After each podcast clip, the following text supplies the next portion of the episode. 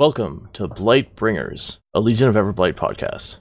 I'm one of your hosts, Tyrone, and I haven't played in like two weeks because the Sioux burned me out.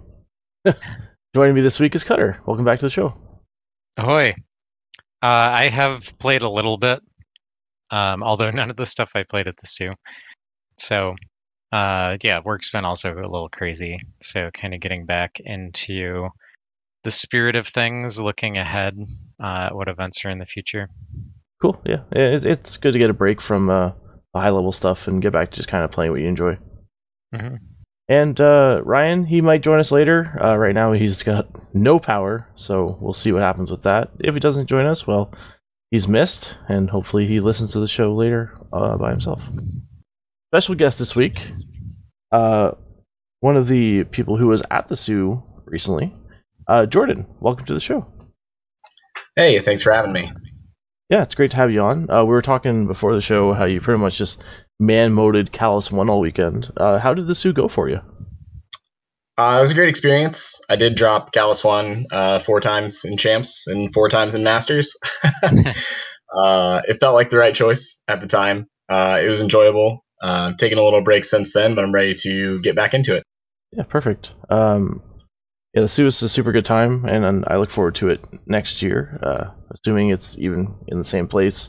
They did a uh, survey, and I might still be online, but you could fill it out. And they were one of the questions was uh, if we moved venues, would that improve the odds of you coming or make it less likely that you would show up? So I don't know what their plans are, but clearly they have eyes or considerations on making it even better and bigger than last year. Ah, Yeah. So, all right, go ahead, Cutter. I was just going to say, I would really miss that location.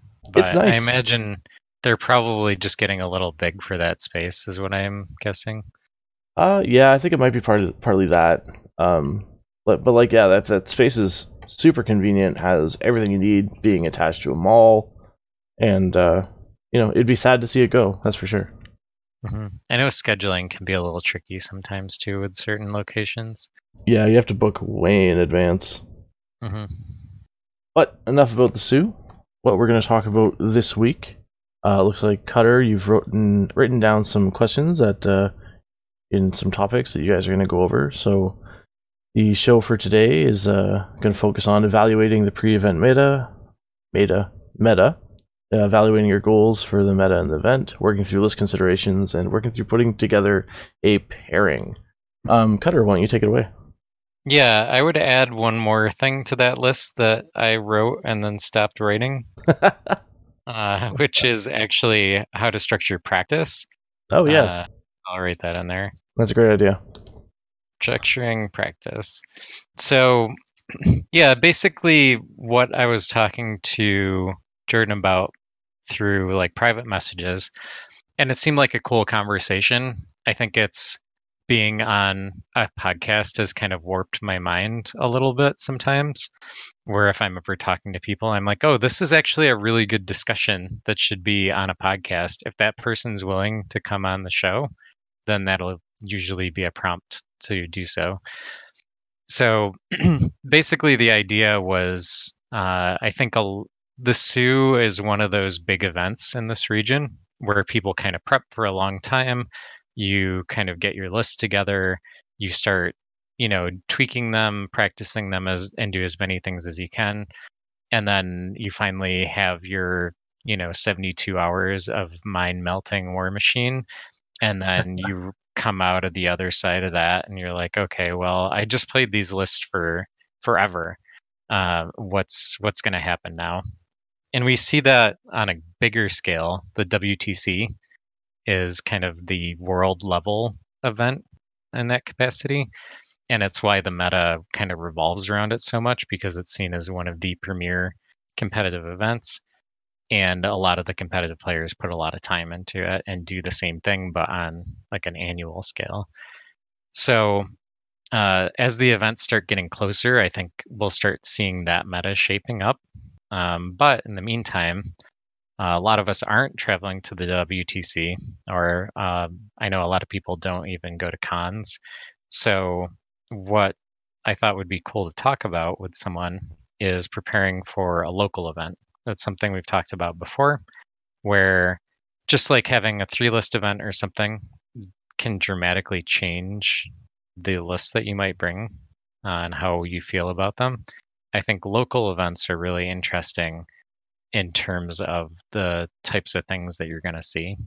Sometimes you your strongest player can just play really weird stuff in your meta or it might just be someone who has your number you know so for like legion for example um, one of our big problems is protectorate and if you have a strong protectorate player who just plays weird stuff but whatever that weird stuff is has adjudicator in it it's probably still going to be like a reasonably tough matchup for us.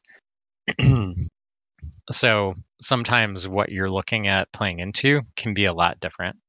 Um, that's kind of the the idea that i wanted to go into it with. And so something that i wanted to do was i think i put these out of order a little bit so Yeah. the first thing is probably evaluating your goals and what you want to do All right. so, are you trying to head towards, you know, winning an event? Are you preparing for another event?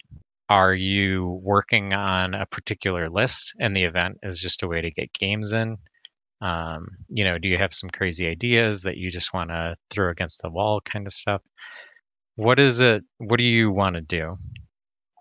Yeah, I think those are uh, great questions, and probably a lot of people who are kind of bouncing between a couple big cons a year and a ton of local events probably go through that. So for me, right now, I'm looking like, okay, I've played Kallus One 50 times in the last several months. Maybe it's time to not play that anymore, um, but still remain competitive in local events, still find some spaces to explore uh, and eventually ramp up and get ready for you know another con in the fall where I'd be facing a, a more diverse meta, uh, and hopefully still have the tools to take that on after having been you know in the local pool for a few months. Okay.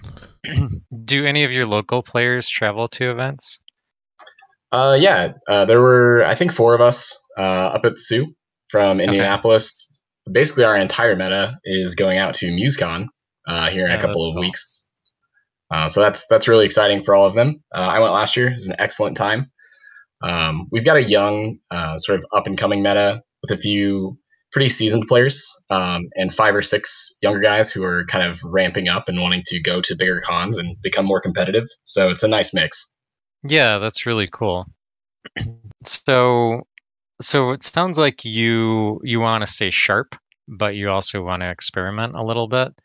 And in general, you want to play on a competitive level and perform. So definitely looking at the meta, but not just at the meta that you're going to be playing into is important. Um, what you, I think you give us some links to some of the local events here, uh, and it looks like you've got fair representation across uh, across your meta. Is there anything big that's missing? That's probably one of the first things to think about. Is Yeah, I, th- I think at the moment, you know, Menoth is is lacking in the meta. There are a couple of players who are are thinking about picking it up, but it hasn't really been around. Um, so it hasn't really been something I've had to consider, even though it is kind of a, a natural predator for a lot of what Legion's doing right now. Yeah. Yeah, and that was something I talked about quite a bit in my Sue preparation recap is I think looking over the Legion matchup analysis, Protectorate pins the faction pretty hard into a few specific choices uh, of kind of what to bring uh, because they're a, with exemplar interdiction they're a pretty extreme version of the shooting problem and they just all of our defensive capabilities seem largely irrelevant. So it's not always the case um, but it's terrain dependent and uh, they do have outs depending on what you're preparing for to be able to get around you know whatever kind of stuff you're throwing at them so not having protectorate around is really interesting. Um, do you you said there's some people picking it up. Do you but there's no one that's been playing it regularly at events and is like a like a seasoned tournament player Right, right. I think everyone's in a phase where you know you see the adjudicator across the table, but maybe it's not quite what it could be. Mm-hmm. Okay. Uh, so one of the things to think about too in a meta like that is if there's something big missing, how is that going to impact the meta? So Protectorate does prey on some things, uh, and it also gets beat up by some things. And uh, we're one of the prey, Hmm. unfortunately. Yep. Um, that's just kind of how it is. Uh, but that can also work in your favor, in my experience. If a faction doesn't care as much, they're not prepping for you, they're kind of hand waving an answer. So sometimes that can make it easy to to kind of figure out what they're trying to do too. Um, so like we almost always get Iona uh, for circle matchups. It's because circle isn't particularly concerned about Legion for the most part. Um, and unless we bring something really weird that's like specifically teched into Iona, they're probably just going to drop it because it's one of their easier lists to play. Uh, it has a lot of give uh, in terms of how you have to execute it. It can cover up errors fairly well, and it it plays really well on a variety of scenarios. So I think it's I think looking at that is interesting. How is the so looking at the other kind of quote top factions at the moment, Circle, Skorne, I'd probably put Khador in there, honestly. Grymkin. Yeah. I think Khador deserves a spot at this point. How is that representation? Uh, yeah, we've definitely got a, a good volume of Khador players. Uh, we've had one of our our better locals playing them recently as well. Uh, a lot of Wolves of Winter happening. Mm-hmm. How about how about some of the the unsung heroes or the people the factions that are missing from the meta, like Cygnar, Cryx, uh, Convergence, Trollbloods. Uh, are you seeing any of that stuff? Yeah, we definitely have those pop up uh, occasionally, and I do think like a general theme in our meta, or at least how I see it, is there's really two types of players: uh, people playing like strong linear threats, um, like an Iona or uh, Vlad two with Doom Reavers, that just goes really far, hits really hard, um, and then a lot of players very focused on ex- specifically assassination above all else. Um, so you kind of have to switch back and forth between two of those game to game. Uh, you don't know if you're going to get uh, someone who wants to play like an attrition grind uh, or someone who's just angling to shoot you off the board top of three. Okay. Yeah, and that's an interesting line to to have to straddle because you're those uh like I've talked about with Vayl before, a lot of the times the way assassination casters will get you is by making you overextend on the attrition game. So some of the attrition casters who can then pull assassination out of their hat is definitely something to pay attention to. So our caster, I mean, as a hordes faction, usually it's a pretty easily identifiable mistake when you die. You're like, oh, I had a beast that was full that shouldn't have been or you know i should have just camped that one extra fury and then i can shrug off that 15 damage hit that got to me. Um, so we're a little less vulnerable to that than most but there are some things out there like eiryss uh, who can just make that not work. So being aware of that kind of stuff is good too. Is ret a thing around you?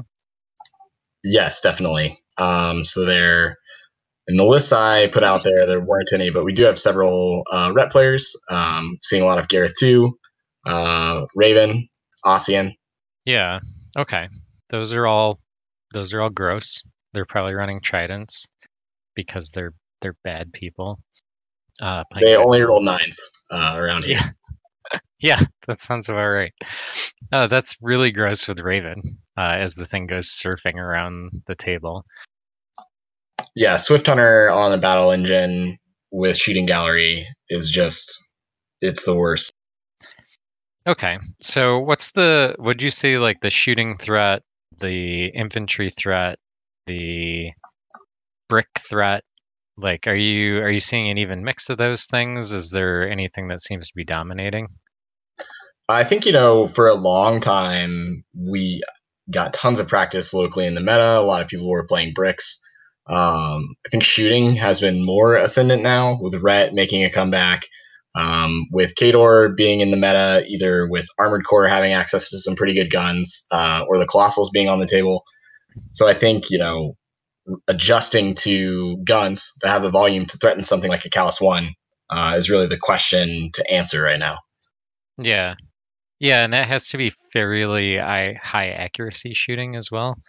So, and some of those factions can definitely bring that.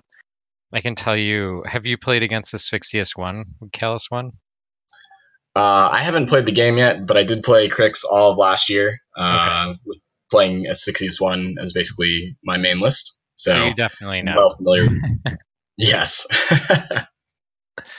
um, yeah, there there are some things out there that Kallus 1 is known well enough that people still bring it up when they're talking about threats in the meta. And I think it's because it's one of the, it is a really, really, really good list. And uh, the pairing's often kind of the challenging part of it, particularly in a, a balanced meta. But in a slightly skewed meta, uh, I think we get a lot more flexibility. So, are, are there any lists that you're really into, or like models that you really want to play or casters or like are there is there a thing that you definitely want to put into your pairing or a thing that you want to particularly avoid? Yeah so i think i've uh i kind of put off uh playing animag having come into legion in december. Uh, but i think you know she's very interesting like to talk about playing her going forward. Um, and i did just acquire two thrones so it would be great to talk about those as well. Maybe not in the same list. yeah, uh, I've tried to make lists like that. It's not great, but the Animag buff with the Blightbringer with Black Frost Shard, you can get some kind of stupid arm swings with all of that, but it's on Hex Hunters, so you know, not really the most damaging of units. Uh, so yeah, let's so Animag is basically Primal Terrors. You could, you can absolutely look at her and other themes, but I think she excels in Primal Terrors for fairly obvious reasons. Uh, it gives you the free spell whenever something kills something in your control area uh, once per turn, stuff like that. And uh, in general, it's just our most efficient warrior model theme that actually gives you points for bringing infantry. So ravens, you can you can put something together for her, and I've tried, but I do think primal terrors is probably a natural place to go.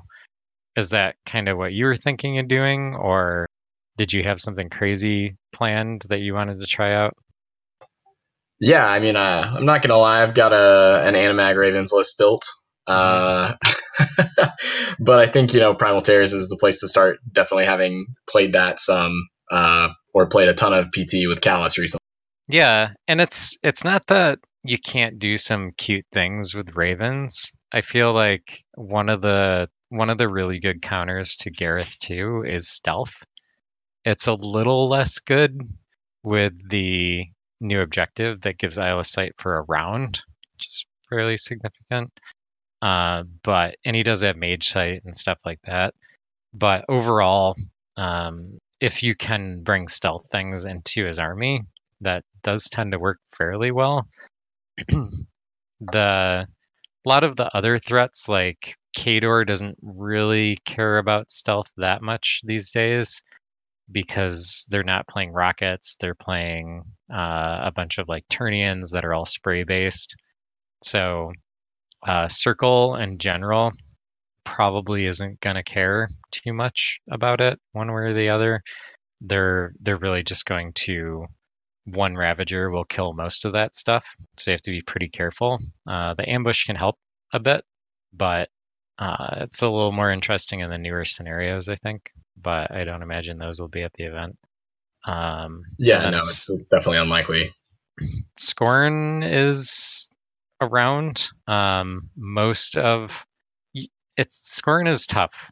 Uh, Skorne's another one that I think is really difficult for us, but it's a less well identified difficult. Like Protectorate's very much uh, like adjudicator problem for Legion. especially if you're bringing something like Animag that Harbinger just does not want to see whatsoever. So, did you? So you said you have a Ravens list. Um, do you have? Do you have like some builds that you're looking at? Do you do you have a Thrones build that you're interested in? That's your primary list. Do you have a Animag list, or are you just kind of throwing stuff around right now? Uh, definitely just throwing stuff around. Um, I have looked some at doing uh, like a Thagrosh with Thrones, um, okay. looking at some of the things where I'm seeing uh, like ret lists with double trident, but the other list is forges. Um, and so if I get in that situation, you know, do I have enough armor to stand up uh, to something like that, as well as being able to handle the guns? Yeah, yeah, it is. Ret can be kind of tough especially Garryth too. I think is is one of the particularly tough ones for Thagrosh, um, and for, for Legion as a whole because of mortality and uh, the massive armor piercing shots that he can throw out with Witchmark. So it's it can be tough. Um, I know when Alara 2 was big with all the weapon masters, that was one of the things that I had a lot of trouble with with the Thagrosh one double thrones list is you need to be really careful about being out threaded by really long threats uh, that can include Vlad 2 Doom Reavers. It can be Alara 2. Uh, basically, anything that's really going to toss a ton of weapon masters at you. And if it's combined with any sort of damage buff, it can get bad fairly quickly. So that's some stuff that you need to think about and really try to use terrain to your benefit to make that not work. Um, that's one of the reasons that Kallus 1 shows up a lot is you know he functions regardless. It doesn't matter if you're killing his stuff. It's fine. No, okay he really does. Mm-hmm. um but I do I do have kind of a soft spot for for Thagrosh one, so definitely happy to talk about that.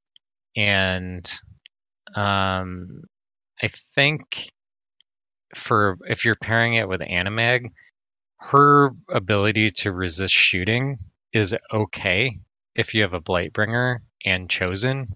That one unit of Chosen will be fairly durable as long as they don't shoot through your buffs and can't just like remove your Blightbringer. Uh, but she's not a really strong response to shooting, despite what people said during the CID.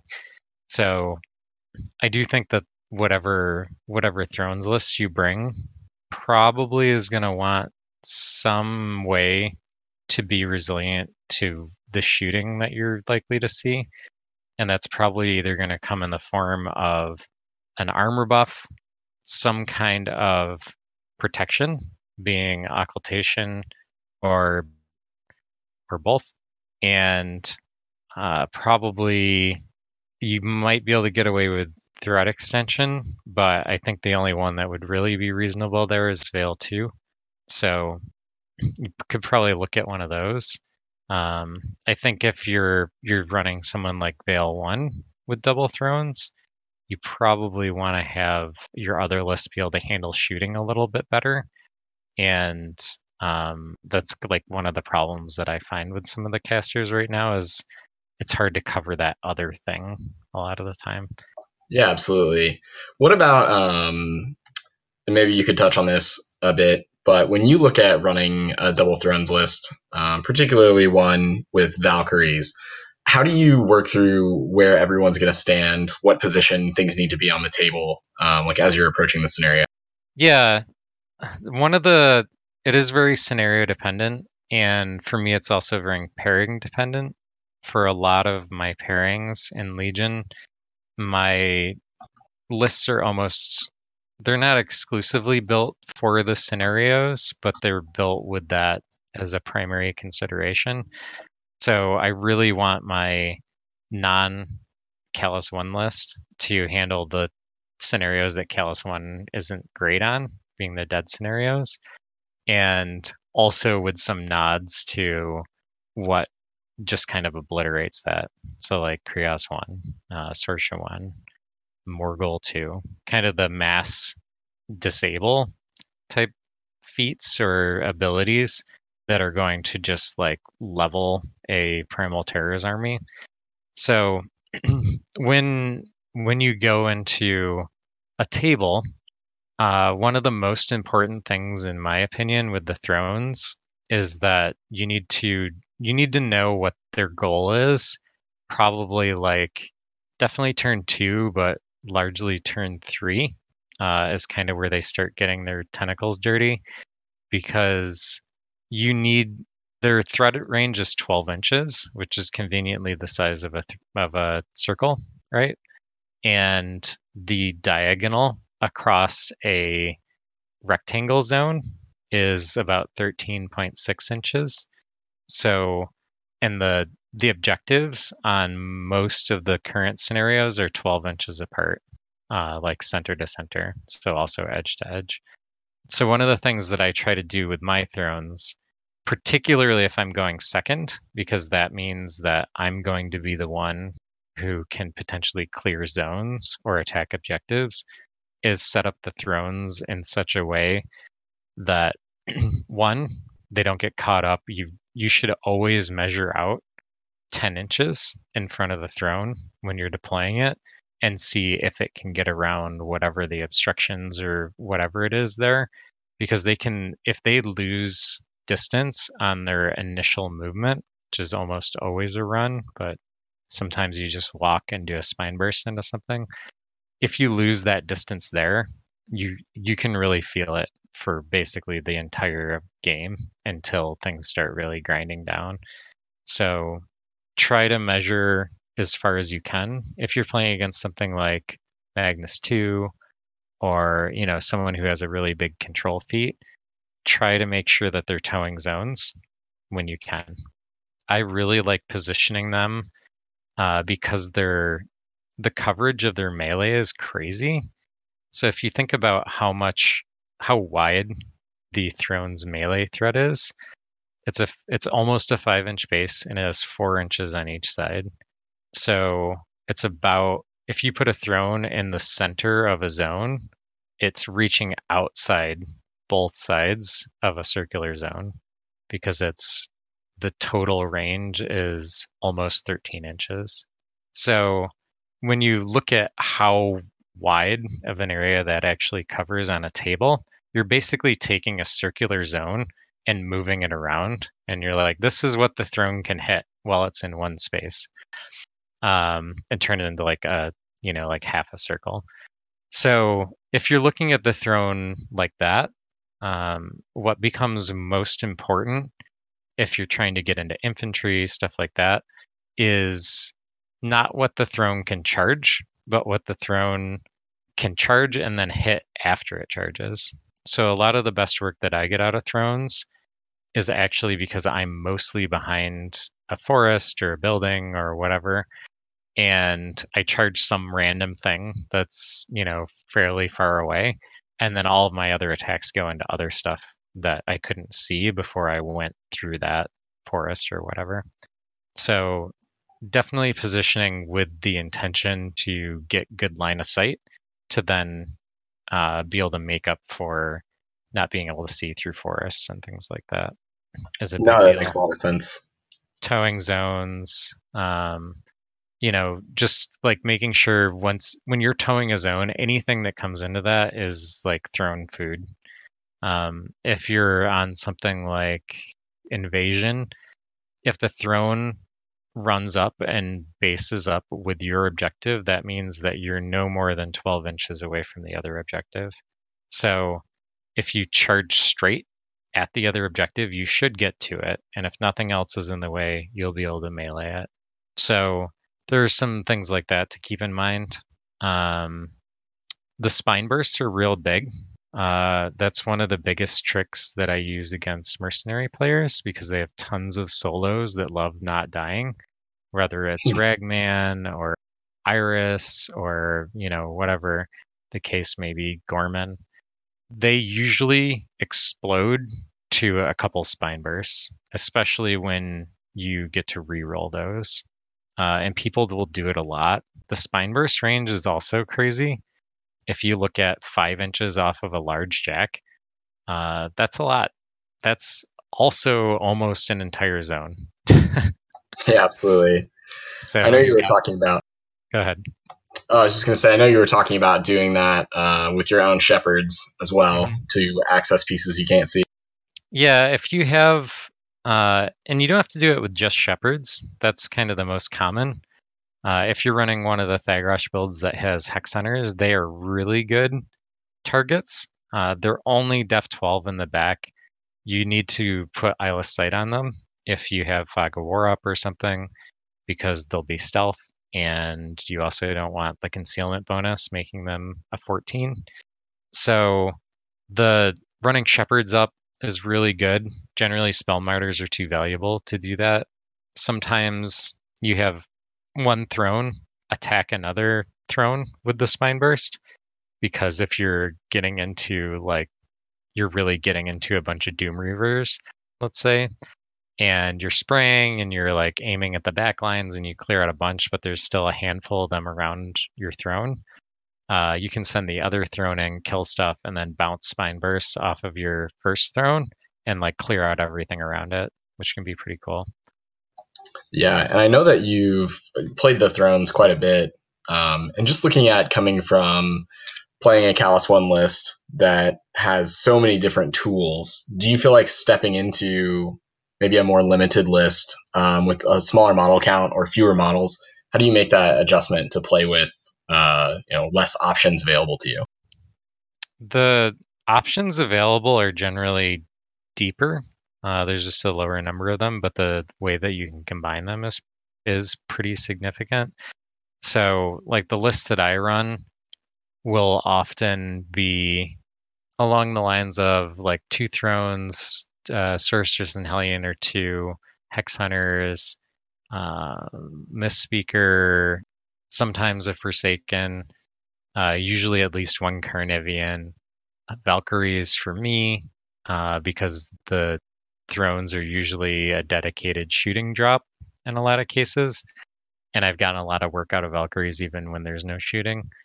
Uh, and then sometimes there's, you know, there's like some other beast points that you can fill in. And then sometimes you do weird things like throw in uh, a bunch of shepherds or uh, like a naga or whatever, whatever the case may be for you. I really like Forsaken with thrones.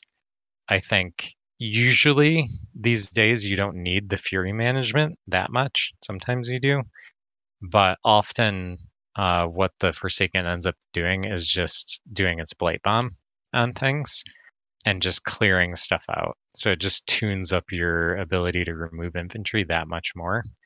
And the synergy between Hex Hunters, Sorceress and Hellion, and Thrones is incredible. If you haven't gotten to experience that, it will absolutely melt infantry. Like if Xul2 feats and runs 40 immortals in your face, two thrones, some hellions, some hex hunters will kill all of them. Like it's crazy. Because the five inch puncture aura does serious work against infantry like that. So that's something to keep in mind. Um, even if you're not using the puncture aura, they're really good sprays. You know, it's a speed eight, spray eight, magic seven, pow twelve. That's not bad. Um, the ice switches, I bring them in every single oracles list at this point because generally you're running low activation because they're really a great way to not do that with oracles.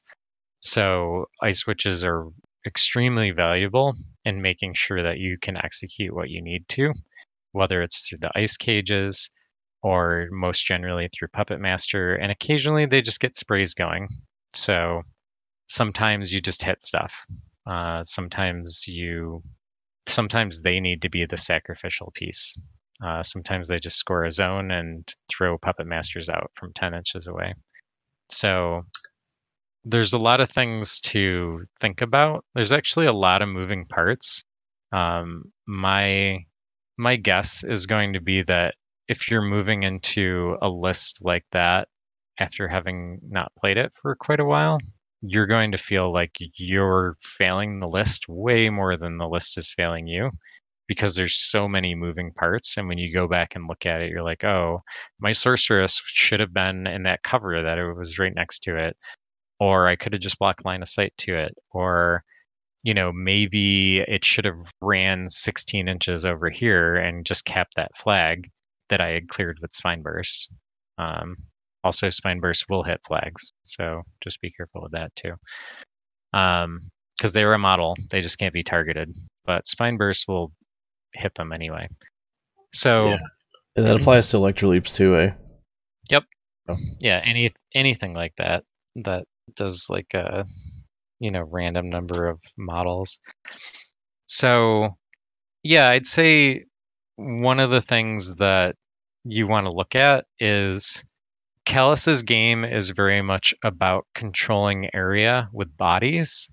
The throne games are very much about controlling areas with threat and also protecting yourself from getting too much on you at once, uh, because that's what the death of those lists are. Also, uh, control becomes way more meaningful when you're relying on them that much. So sometimes the mini game is trying to not let them control the thing or like making them do suboptimal plays in order to control them. That kind of makes up for what they're doing. So Kallus is he he plays it's a very different game. It feels like a different faction, really. yeah, for sure. Like, Like- we, we don't play a lot of infantry that often. He just like doubles down on the infantry, where it's like everything's kind of disposable. Where normally our lists are everything is very very valuable, and we have to get the maximum amount out of every single piece. Yeah. Whereas with Kallus One, I'm often like, I need to not take these attacks because it's just going to take way too long to have like 15 birds attacking things at uh, mat six or whatever when the thing isn't even damaged. Yeah, totally. Whereas with the thrones and you know lists like that, the thing that you don't need to maximize usually are the sprays because that's where your your kind of really high volume of attack comes in, where you have you know a dozen to more sprays a turn that you can put wherever you want a lot of the time. I know a lot of Khador players are fairly surprised by the amount of Doom Reavers that you kill uh, when you're shooting at their backline turnians that don't want to be exposed to the battle. And you're just like spraying all over the place, spraying your shepherds, spraying your own models, like whatever, just like shooting magic sprays all over the place. Um, but yeah, I would say the big thing that you need to look at with the thrones is they're they're not that fast, and one of the big things is allowing people to get some stuff on them, but not enough.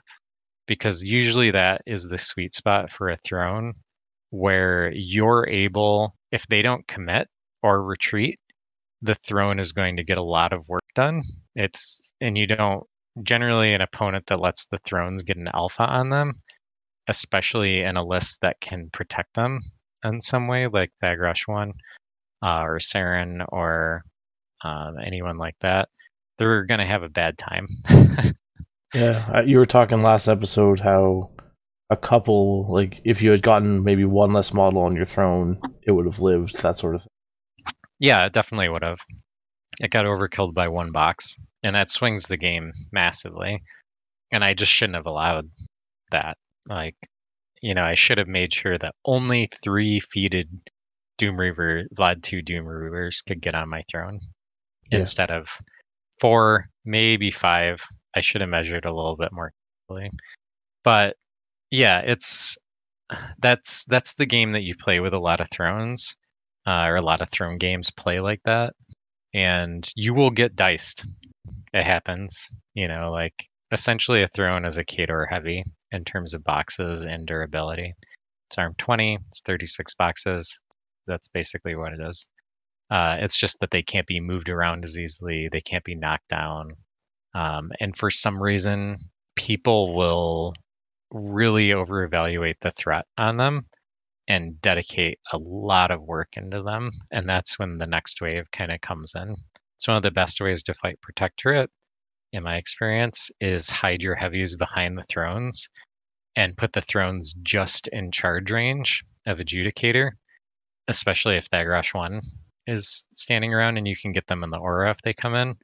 Because they they actually might not kill it if they are being really careful with their buffs. And that's gonna cause massive heartache on the on the protectorate player's part. How have you? Um, I've been looking at it and thinking about putting in something like a Naga. Do you feel like Wraithbane is needed or important, or it's just overkill?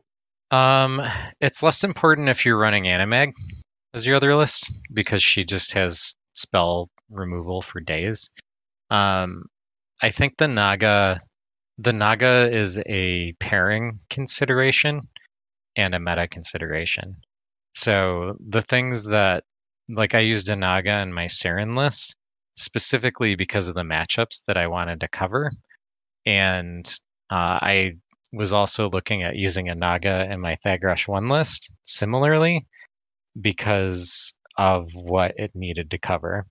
So the Naga is really good into uh, like Cygnar, for example, right? Like they're starting to bring juniors again sometimes, uh, but in general, they do have a, a variety of defensive buffs. The Protectorate, especially if you have any guns, that's pretty good. But they actually have a fair amount of buffs also.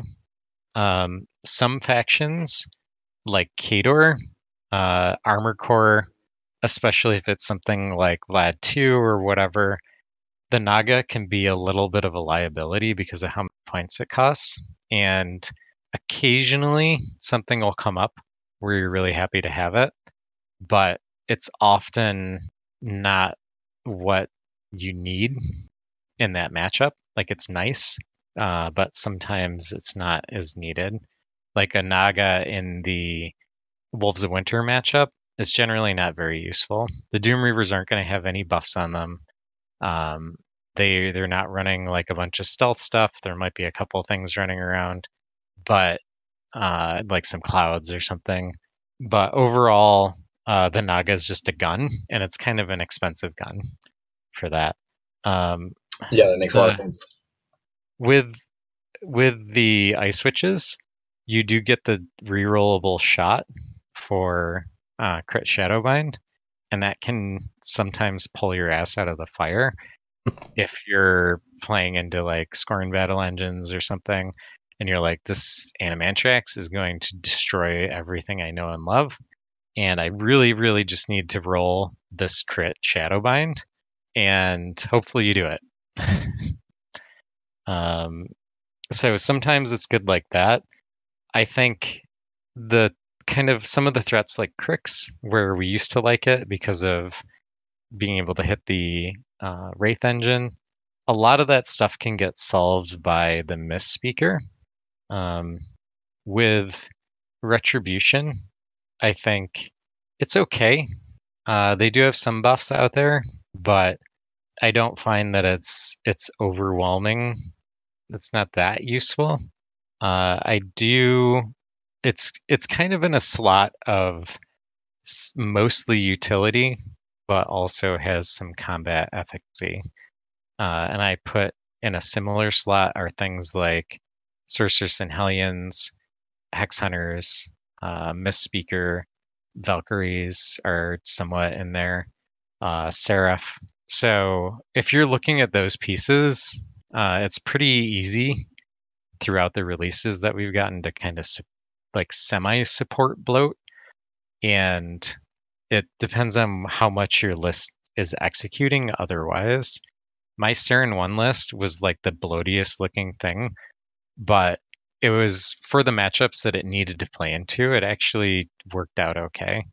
Um, my Vayl 2 list has two thrones, but has a Seraph in it.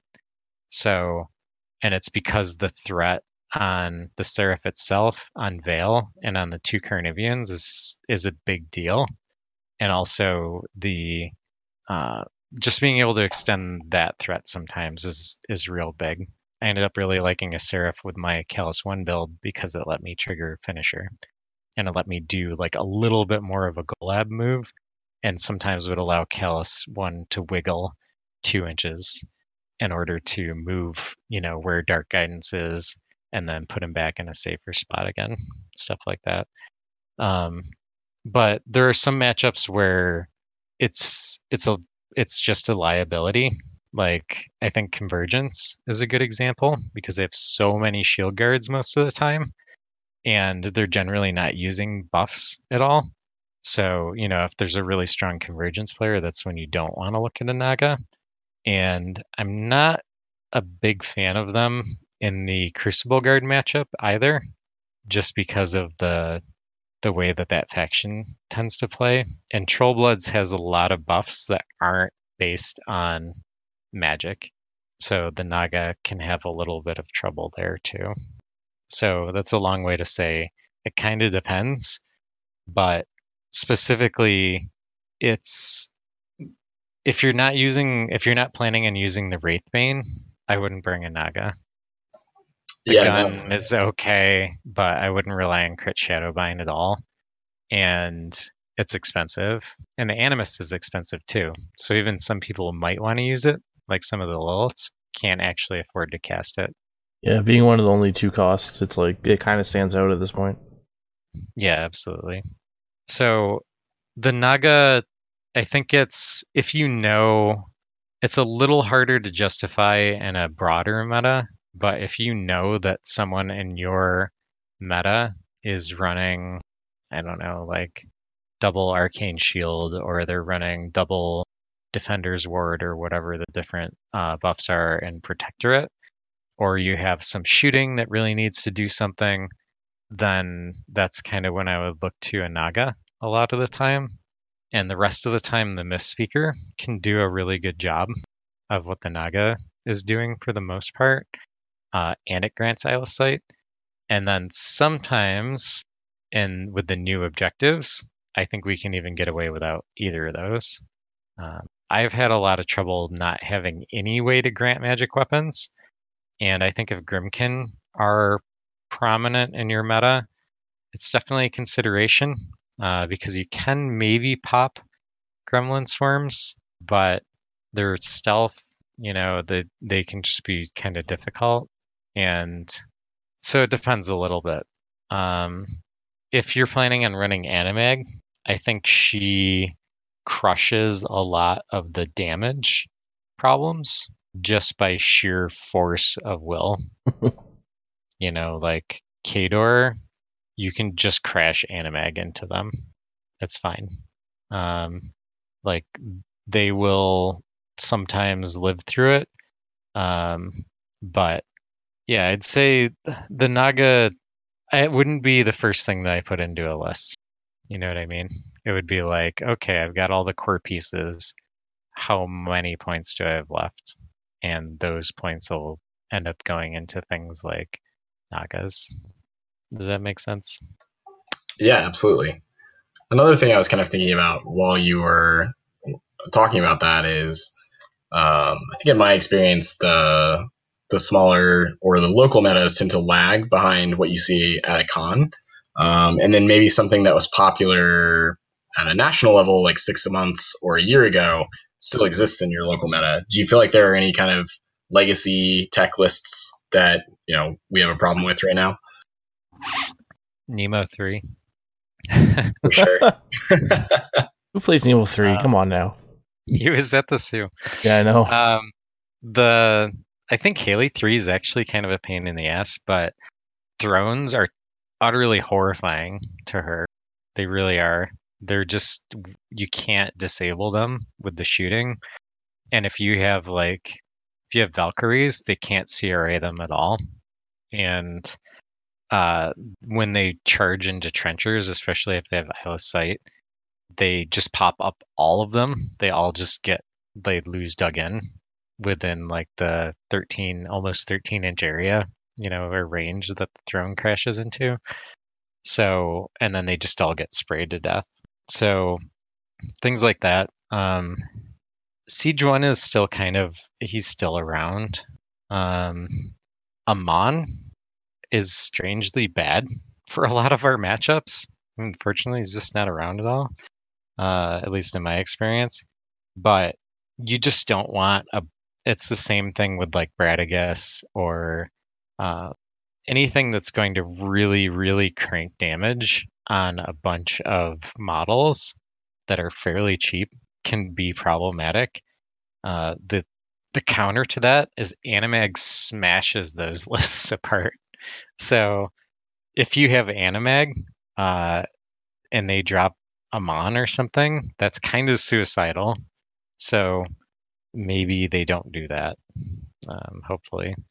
Same with things like Bradigus is a little bit more different, um, but like Una 2 and uh, like Asphyxious 3 9 Slayers, that kind of stuff, uh, were kind of meta bullies. And that's when Animag was big, and we just did not care because, you know, Matt 9 chosen with 3d6 to hit are going to hit birds, and they will like eviscerate them when they get there. Uh, they'll hit slayers and even if the slayer is arm 19 you know your chosen is hitting at probably at least pow 19 and they don't want any part of that especially if they get knocked down from the crit uh, the fury efficient or the focus efficiency just goes to hell pretty quickly. So some of that stuff i think we kind of get out of. Uh, Skarre one is still kicking around I think she's she's always going to be a difficult game unless you have something really weird going on because she just everything hits so hard and so accurately and it's all so cheap that uh, it's difficult to kind of attrition a game like that. You have to kill a lot before they get there and then you have to stagger how they contact you so that you don't just explode on contact I'm trying to think what other weird things are around. Like Rahn is super annoying. If you have a rep player playing Rahn, that's a great reason to look at things like weird things like Saren, because she can just tell him that he can't assassinate her, and that feels really good. Just don't let him force hammer anything over you. Um, Ossrum, the Thagrosh 1 game is surprisingly good into Ossrum in any build if you have the Valkyries, even in like double battle engine. Uh, the mercenary jacks, in general, not always, but in general, don't hit super hard. And generally, the casters, although they run them really efficiently, they don't have the focus to give out. They don't have a lot of empower or anything like that. So if they're running a bunch of jacks, they can't leverage that whole jack threat at the same time in order to take down like ARM 22 thrones. So that kind of stuff is interesting. Um, I'm just looking through. Kolgrima is a big pain in the ass. Yeah, I don't. I don't know what to do about her, man. I'm yeah, glad I don't have a troll player, but like, yeah, there are a lot of people saying that. Um, glad I don't have a troll player and the troll players like they've been playing Kolgrima since she came out. Yeah. So well, trolls it, right now is like like we mentioned it before. They're they got caught really badly in the crossfire between Primal Terrors and Devourer's Host, mm-hmm. where they're like, "But that's our whole identity." yeah. Yep. Uh, what else is weird? Baldur one or not Baldur one. Baldur two can be really weird that's one of the cases where if your meta has a Baldur 2 player, just bring a Naga. That they Yep, makes him very sad. Not to drop Baldur 2 if there's a Naga in one of your lists that has any type of damage output. I do look at that uh, all the time, and I'm like, oh, I hope I don't see this. Uh, but our circle players really hate Baldur 2 for whatever reason. They refuse to drop. Yeah, he's with the wall and everything. It's just he has some really good matchups, but I I can I can understand why people don't bring him, but he's one of those things that like if the meta just rotates enough so that they're not even paying attention, he can definitely catch people with their pants down. Um, there's actually some Legion lists that are pretty scary. Um, it's just that they they have particular linchpins that suffer in the current meta. So like Lilith three is a great example. Not everyone gets to have shield guards and sack pawn forever. Um, she will just kill people. So Yep. I won my first tournament with her. yeah, yeah, you're like, oh, you haven't seen this? You're dead. Yeah, I know much. you didn't leave your deployment zone yet, but you should have stayed farther back. uh, so yeah, some things like that can be really, really kind of funny. Um, pretty much all of Skorne is a problem. I don't know. They just bring tons of battle engines. Their stuff all is more durable and costs less usually and has better support options and hits harder. It's generally not faster, but it is also sometimes faster. So there's a lot of Skorne threats. Um, if you see like Rasheth or something, I'm sorry. I don't know what to tell you. Try to kill him. Um, the Maelok can be really interesting. A lot of people play Rask now, which is uh, quite a bad matchup for Thrones usually because they the I don't know. Have you played against Rask? Uh, I haven't. I've played against Maelok uh, many, many times. Yeah. Um, it's probably like Rask can suffer a little bit into like Kallus on live scenarios, but just Rask hits so hard and is the stuff in that list threatens so far, it's crazy. So that's definitely one of the threats that I would say is something to watch out for. Um, Jaga Jaga with Croaks does not want to see Thagrosh one. I haven't seen it much, but uh, I feel like the Dracodile with Sturm and Drang is a thing that I just have no idea about. Yeah, and they have TK. There's like yeah, there's there's weird stuff going on. Minions is a weird place. Arkadius is super weird. Like you just when you think of crippling grass, you don't think of minions. Um and then I mean for Grymkin, Dreamer's always been a staple for them. Um there isn't a lot to say about them. Clockatrices are a big pain in the ass. Um, Arcana are annoying. The their stuff is just really difficult to remove. Um, but I find that Legion in general has Grymkin's number, so usually it's not something that we're really worried about. Although I think uh, with all the new releases, not so much their older stuff being a problem, uh, but some of the newer stuff could definitely be an issue. Zerkova one. Be careful with her. Some of my worst Khador games are into Zerkova one. It's really bad. Um, if you you'll see it, like if it happens, it sucks. yeah. I ahead. is serious. what's your feet do? Uh, it does a lot. sure. Uh, her feet is a paragraph Oh, of okay. things you can't do anymore. Oh, see, like the no charging, no shooting, no everything. Yeah, Is she's one one? of the she's one of the casters who will walk up in front of her army Right. and just be like, "I feeded. What are you gonna do about it?"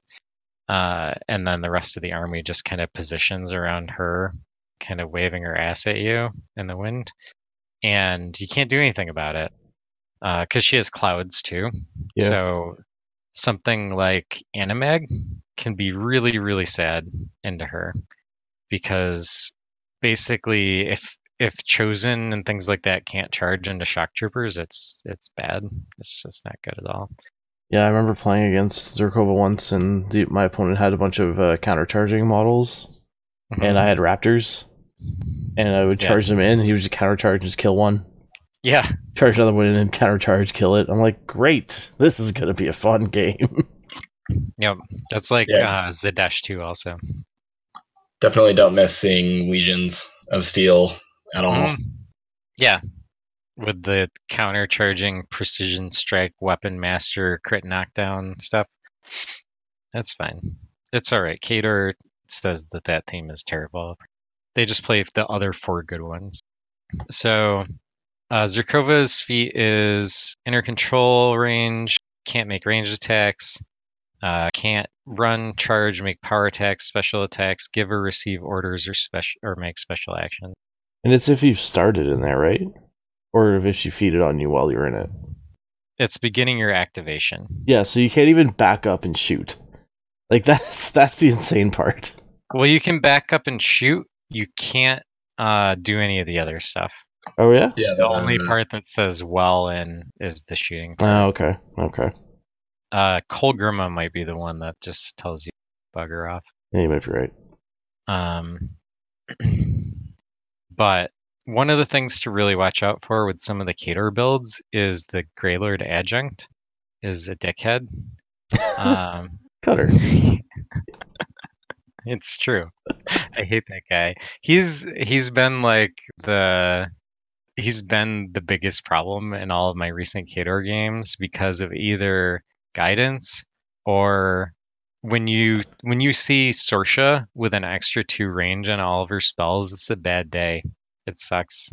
Um, thinking about them having an arc node is real bad. Yeah, and the new uh, the new theme with her having access to uh, lancers seems Mhm. good.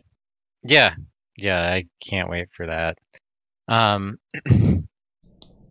so that is a lot of stuff. Um, let's kind of try to go back to what we were talking about earlier, talking about list considerations, putting a pairing together, uh, and then structuring practice. So, talking about all of that stuff, um, are there are there any lists that like if you were to pick a few lists, what are things that are kind of resonating with? Uh, p- list for me or a list that I have to play against? Lists for you. I definitely think uh, Thagrosh, Double Thrones, uh, and then Anamag PT Okay. seems like a natural place to go. I know we did discuss those quite a bit. Yeah, and are there things that do you have other lists, or are you pretty dedicated to those and just working through different iteration iterations on them? Uh, the way I've approached it in the past has been to, you know, try to play something at least 10 times before moving on. Um, but like I've also been playing Lylyth 1 uh, and Vayl 1 in Yeah. uh, PT, uh, which has been good fun as well. That's interesting. Lylyth one and PT. Oh, sorry, Right. Lylyth 1 in Children. Oh, okay. I was like, are you running Warspears or something? Yeah. Um, I tried to make that work. It was it was not successful, but I- they hit really hard. Yeah, I think everyone's done the the Warspear math with Lylyth too. and Try and figure out how many attacks it is and if it's any good. hmm You're like, what if I charge and gunfighter throw a spear and then throw a spear and then throw a spear? and you're like, well, I miss and then kill all. Uh, or I guess the assaults don't kill your own, but the gunfighter shots can. So, right. Yeah. Um, yeah. So if you're if you're looking at Anamag, uh, there are some different builds for her. There's like the double chosen build. There's the Golab build. There's um, I was messing around with like a Min Warspears build. You can do more birds. You can do a bunch of warmongers. Do you have like a kind of Anamag that you like? Uh, I think I'd like to go with um, like max spells. Uh, so bringing a lot of spell martyrs, um, trying to play with her in that way, as opposed to maybe just double check. Yeah. Yeah, I gotcha. I um talked to Nate a lot on the trip up to the Sioux. Um, and I think he talked about it a little bit on the cast that we had him on with her having a misspeaker is actually really cool because her if you have three at least two, maybe three spell martyrs and a misspeaker, the threat that she leverages with her spells is fairly extreme. Uh, because she's she is accurate and a lot of people will get caught off guard with her doing ritual sacrifice castings through a spell martyr with eyeless sight.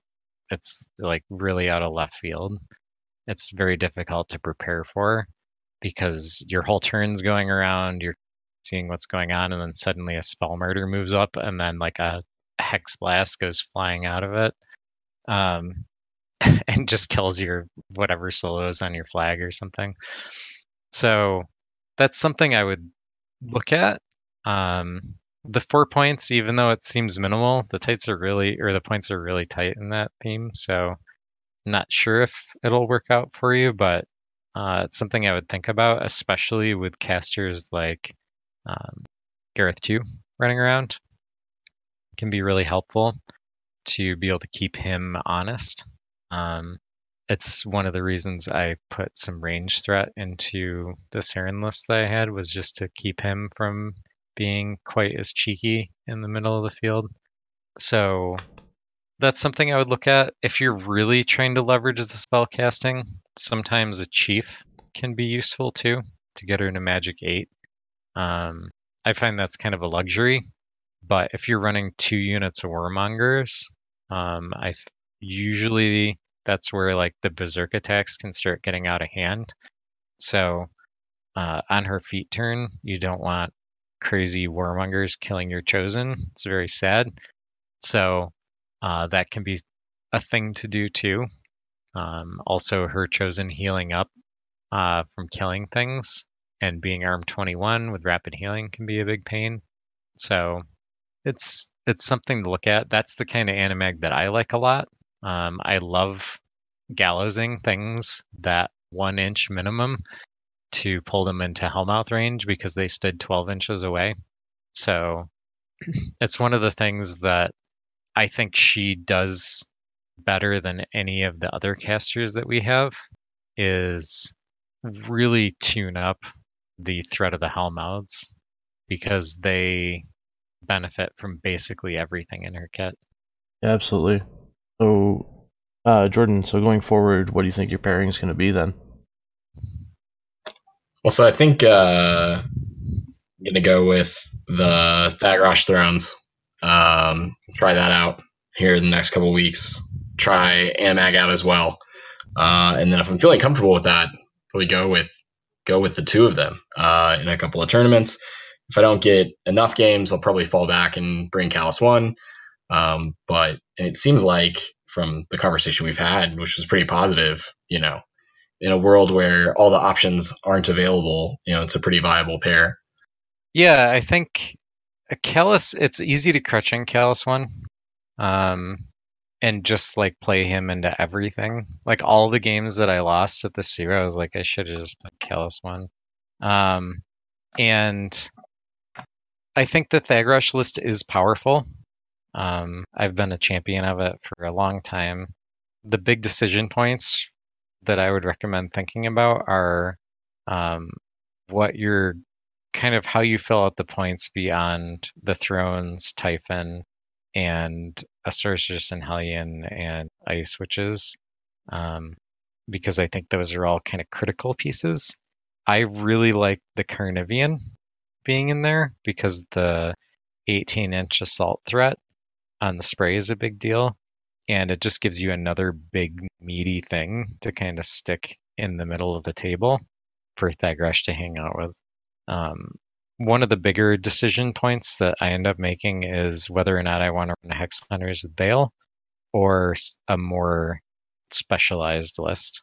I find the Hex Hunters get murdered pretty handily by Protectorate um, by Makeda 3. Uh, I wouldn't really, you're probably going to drop Anamag into most Skorne anyway, but um, it's those are decision points. Um, one of the things that I will say about the Hex Hunters with Thagrosh 1 and a generalist list is if you're playing into any types of bricks or uh, battle group heavy things, you can run the turn that they're going to commit you can apparate the hex hunters up, charge them in to hit a bunch of beasts. Uh, gives them some blocking bodies that they have to spend resources getting rid of, and then they also all have to shake Shadowbind, unless they somehow randomly shake it without doing that, and that ends up creating a really big gain in efficiency for the Thagrosh list. Um, a lot of people won't really fully recognize how much resource uh, drain that can be, but it's what keeps the list alive a lot of the time. Makes sense. Yeah, Shadowbind is really powerful for sure. Mm-hmm. So I, I think uh, Jordan, you said you gotta start thinking about taking off. Um, is there anything that you want to touch on really quick before you go? No, I think that was great. Uh, it's good to come on and, and talk tech. Yeah. Um, I would recommend getting targeted matchups in as much as you can. Um, you know, definitely try to play people, even if they get some experience into your list. Um, the especially the Thagrosh list, which I think is more different than what you've been playing, is going to take a lot of reps to kind of start seeing how to commit things. Every turn can feel kind of like one of those really critical feats of like, how do I commit this? Um, because his his feat is kind of split into his aura, uh, and always look for mutagenesis assassinations. They're a great out to a bad game. totally. So, uh, Jordan, you got any events coming up you want to uh, promote on the show before you go? Uh, so we post all of our events uh, in the Facebook group uh, called WITS. So it's a War Machine and Hordes Indiana tournament series. Uh, so anyone who's in the Indianapolis or Indiana area, uh, we get a lot of players from Ohio, Michigan, Kentucky, Illinois. Uh, look us up. Post our schedules there. we're always talking about what we're doing and, and where we're going to be. Awesome. Uh, Cutter, what do you got coming up? Nothing of note. Um, there's like some local events, but my schedule's a little difficult to predict right now. So I'm hoping to be able to make it to some of the events that are in the region. Um, but the next ones, yeah, I don't have anything for for probably at least a month, other than trying to make some local events. Okay, fair I'm enough. gonna try to make TGX if I can, but that's that's a ways out still. Yeah, totally. Okay. Well, uh, thank you, Jordan, for coming on the show. Um, Cutter, as always, we appreciate your depths of insight and the willingness you have to speak about it. Rambling. Nah, man, I it's it makes for good good radio. Um, as much as you consider it rambling. Uh, so again, and Jordan, thank you so much for coming on. Yeah, absolutely. It was a pleasure. Yeah, definitely let us know how it goes. Uh, it's always interesting to look back on kind of your thought process going into something like that and see how it turned out. Well, I have a feeling there will be a lot of uh, why didn't I stand here Mhm. uh, going through my head afterwards. All right, so we'll try and get some lists in the show notes for what we discussed today. Uh, as always, a link to the Discord will also be in the show notes. Come and chat with us on the Legion channel. And I think that will do. So I want to thank you all for listening to episode 42 of Blight Bringers. We'll talk to you again soon. Cheers. All right, bye, guys.